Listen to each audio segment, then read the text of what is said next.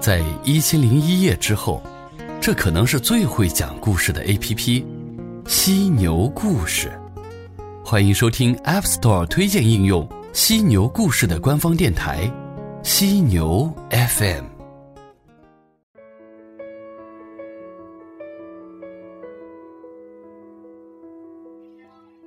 我家楼下有一家小炒店，那是一家小门户的店。门右边通往店里面的地方，放了一个长长的快餐台，一人多高，人们可以通过玻璃来选择自己快餐里的菜。快餐台的左边留下了两人宽的入口，也实在是太窄了些，从外面看，只能看到快餐台里的老板。在晃动，里面一点也看不到。所以搬来后，从他门口经过了半年，我都没有进去过。何况，我住的这个社区是走五步就有一个茶叶店，走十步就是一家餐馆的老居民区。粥店、面店、西安小吃店、羊肉汤也有，泰国菜。披萨和寿司也有不错的店，到现在也没吃全。这个店也刚好开了半年，慢慢的，周围所有建筑工地的工人都从这里订餐，闲下来的竟然也喜欢亲自到店里来吃。小炒店渐渐变得门庭若市起来。终于有一天。阿春约我一起吃饭，带我来了这家小炒店。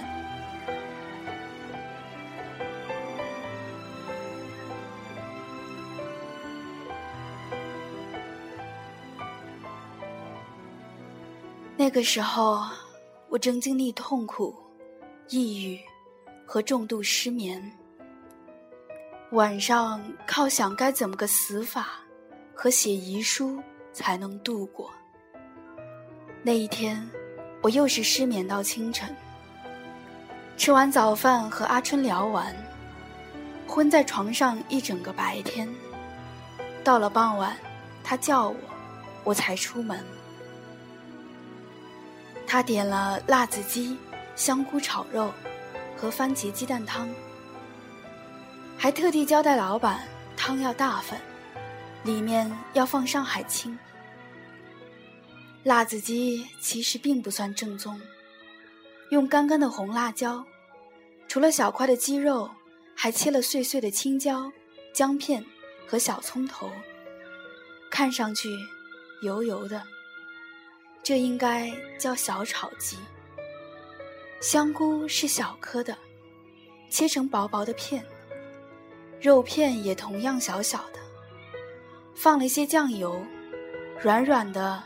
摊在盘子里，一碗红红黄黄绿绿的番茄鸡蛋汤，飘着油花。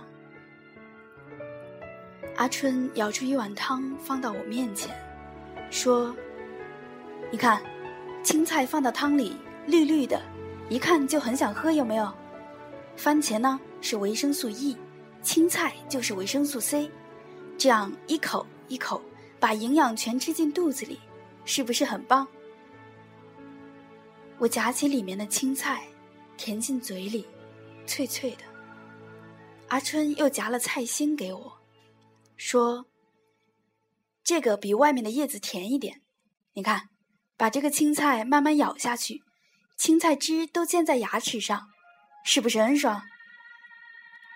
这样一说，汤变得格外吸引人。脆嫩的菜心。还有一些番茄的甜，蛋花的香。又吃一口番茄，沙沙的，咬起来比起平时有趣了很多。鸡蛋也滑嫩，整碗汤变得鲜活起来。我忍不住喝了两碗，才开始吃饭。有了喝汤的经验，我开始对这两盘菜也有了期待。鸡肉。炒的刚好熟，不焦不硬，每一颗鸡肉的大小都刚刚好，一口咬下肉，吐掉骨头。青椒不是陪衬，软而清甜，姜也好吃，薄薄的片，炒得有些干，再浸透了酱油，辣却不遮嘴。零星的几个小通头，也脆脆甜甜，吃的还有些惊喜。香菇一筷子只能夹一片，于是只好一小口一小口的吃，滑滑软绵绵的一咬，竟然也需要嚼几下的。我就这样，不赶时间的专心吃饭，一口，一口。把食物全部都细细的嚼碎，才咽下去。吃了两碗米饭，又再喝了一碗汤。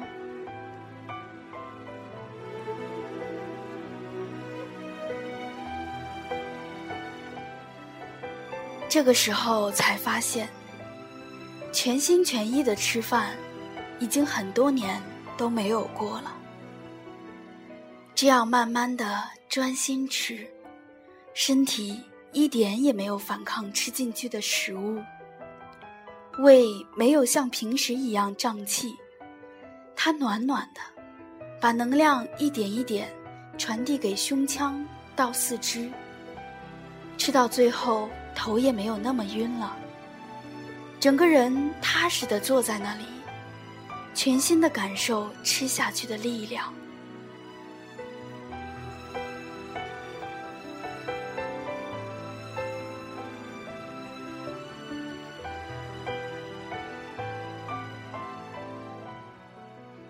那次吃完，我就决定回老家，因为忽然想起，在春末夏初的这个时候，已经有近十年没有在家里度过了。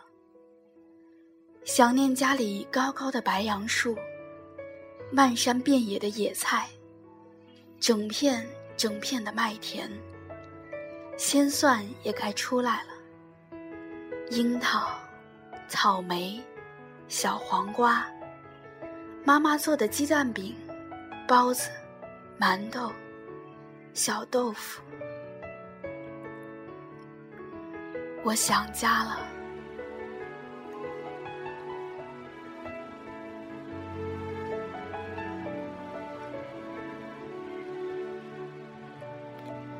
于是我就回了老家，在家乡。有我爱的人，山野和食物，他们治愈了我。每一个人楼下应该都有一个这样的小炒店，它不起眼，食物看起来也乏善可陈，但是认认真真的吃完，感受食物的真诚，就想踏踏实实的对自己好一点。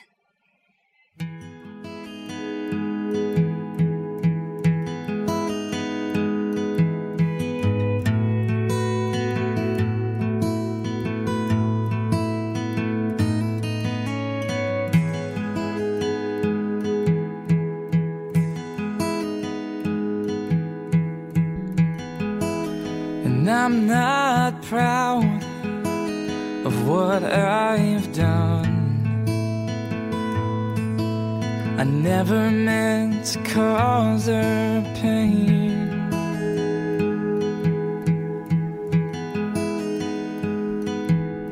Standing on her mother's front steps, she said she wasn't home.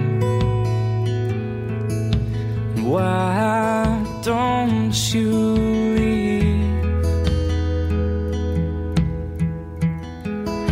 Just leave my girl alone. Well, if you say so, I found myself in California, running my